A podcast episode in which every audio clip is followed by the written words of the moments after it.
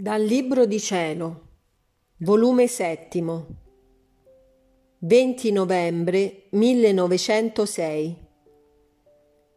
L'ubbidienza comunica la fortezza divina all'anima.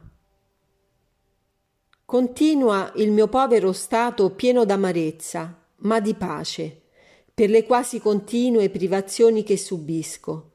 Appena al lampo l'ho visto, dicendomi Figlia mia, l'ubbidienza è un muro irremovibile e tale rende l'anima.